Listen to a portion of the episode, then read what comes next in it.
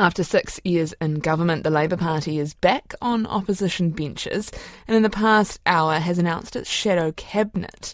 Many of the roles are a continuation of the portfolios MPs held while in government, although some roles have had to be changed due to the departure of two senior figures. Our political reporter Katie Scotcher was at the announcement and joins me now. Tēnā koe, Katie.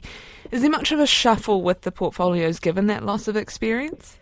Kia ora, Charlotte. Well, Labour leader Chris Hipkins, as you say, just unveiled what I would say was a largely unsurprising uh, shadow cabinet lineup. The big portfolios like finance is sticking with Grant Robertson, health is sticking with Ayesha Verrall. There has been a little bit of movement with portfolios like housing. Uh, Kieran McAnulty is now taking over that portfolio, and justice has gone to Duncan Webb.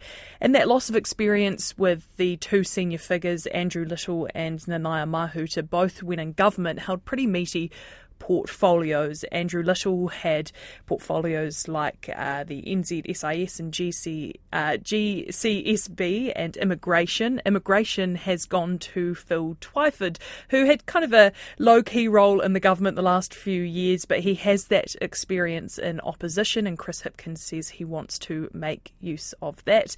And Nanaia Mahuta, she had uh, foreign affairs, that was one of her biggest portfolios, and Chris Hipkins has assigned that to David Parker, and he will, of course, be up against Winston Peters in the House.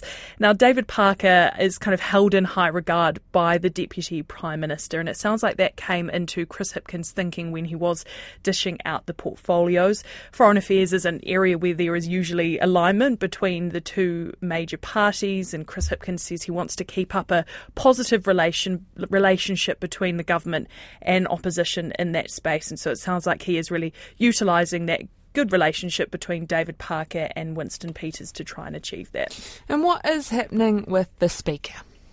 Sure. So next week, uh, all of the MPs will return to the capital. They'll come to Parliament, and one of the first jobs before anything else can happen is electing the Speaker. National has made it clear that they will be nominating Gerry Brownlee for that role, and it's likely that that nomination will be successful. But Labour leader Chris Hipkins says that if Gerry Brownlee wants the support of the Labour caucus, then he will have to come and make his case to them. It's not clear if that will happen, uh, but Chris Hipkins. Uh, uh, you know, wouldn't say whether or not the Labour caucus would support him before that conversation happens. Thank you very much, Katie Scotcher, our political reporter who was at that announcement where the Labour leader uh, revealed his shadow cabinet.